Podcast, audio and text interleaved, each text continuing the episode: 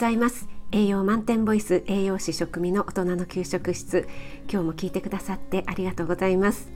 お出かけ前の支度中移動中に耳だけ傾けていただけると嬉しいです。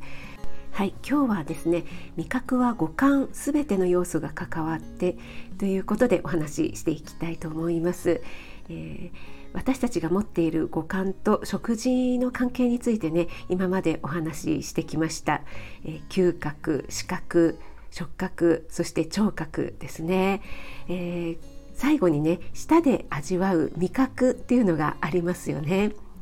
この味覚が一番食事と関係しているっていうのはまあ言うまでもないんですが今までの4つの感覚そのどれもがねやっぱり味覚と関わっていますよね。例えば鼻が詰まっていて嗅覚が損なわれていると味がしないっていう体験をした方もいらっしゃると思いますし青い蛍光灯だと美味しそうに見えない食欲が減退してしまうなどで皆さんおっしゃっている通り全ての要素が関わっています、えー、味覚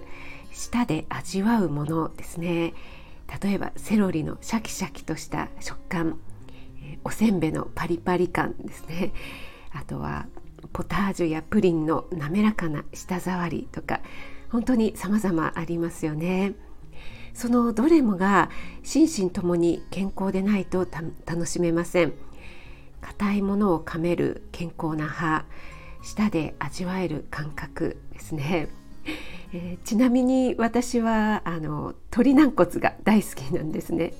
なのであれは結構ね硬いんですよね。なので食べられなくなったら本当に悲しいので歯は大事にしようっていうふうに思っています。すいませんちょっと余談なんですけどもはいそれでジャック・ピュイゼ理論の本にですね味覚教育のキーワードとして書かれていることを少しご案内しますね。第一のルールとして食卓は何があってもみんなが機嫌よく食事できる雰囲気を作らなければならない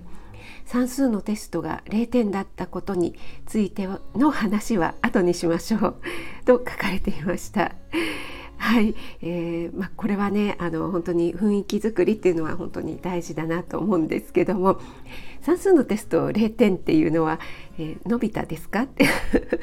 0点取る方がかえって難しいかななんて、えー、そこはツッコミどころではないですね。はい、すいません、えー、あと第2のルールとして食事の準備が大変なことを愚痴るのはやめましょう、えー、料理を作るのに苦労している姿を見せると周りの人の食欲はそがれます。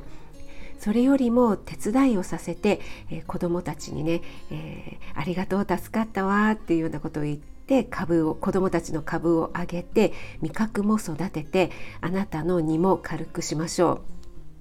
と書かれていました。これはですねちょっとドキッとしてしまったんですけどもやっぱり食事の準備ってね本当に大変なんですよね、えー、作ってね片付けだけではなくてもう本当にメニュー何にしようっていうところからもう買い物からですね、えー、本当に毎日大変なのでうーん私はどうだったかな？ついついなんかもう大変なのよみたいなね、えー、大変な思いして作ったんだから食べなさいみたいな押しつけがましいところがもしかしたらあったのかもしれないなと思って、えー、ちょっとね反省しています。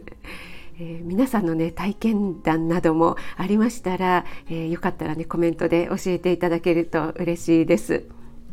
あなたが美味しく食べて美しく健康になれる第一歩を全力で応援します。フォローいいね押していただけると嬉しいです。9月10日金曜日え、週末ですね。今日も良い一日となりますように気をつけていってらっしゃい。